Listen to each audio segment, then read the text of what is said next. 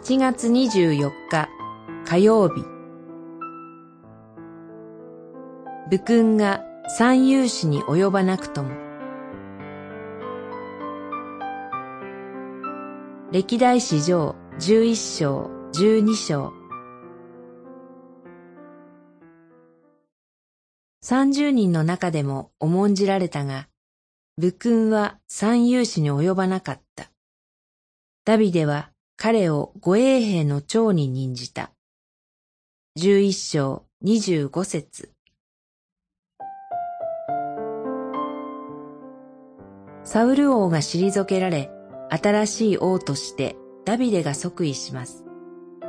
ダビデは主の御前でイスラエルの長老たちと契約を結び、油注がれました。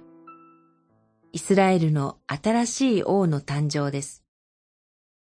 その後、ダビデはエブスの町に向かい、この地を陥れることになりました。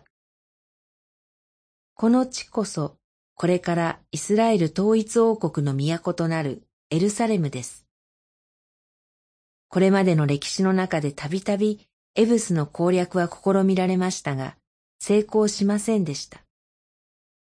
ダビデが成功したのは、決して彼の力ではなく、主が共におられたからです。ダビデは、そのような主の導きの中で、着実に勢力を伸ばしていきます。この章は、11節から、ダビデの勇士たちのリストが記載されています。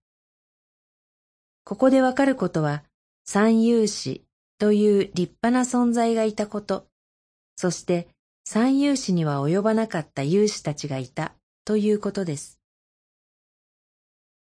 私たちも尊敬する信仰の先輩方を思い浮かべることができます。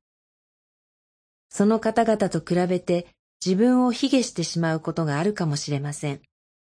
しかし、ダビデ王国は、三勇士には及ばない人々の働きによっても支えられ、守られました。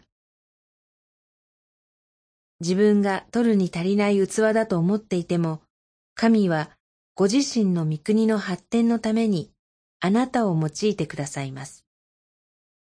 今日一日もあなたの器が主に捧げられますように。祈り。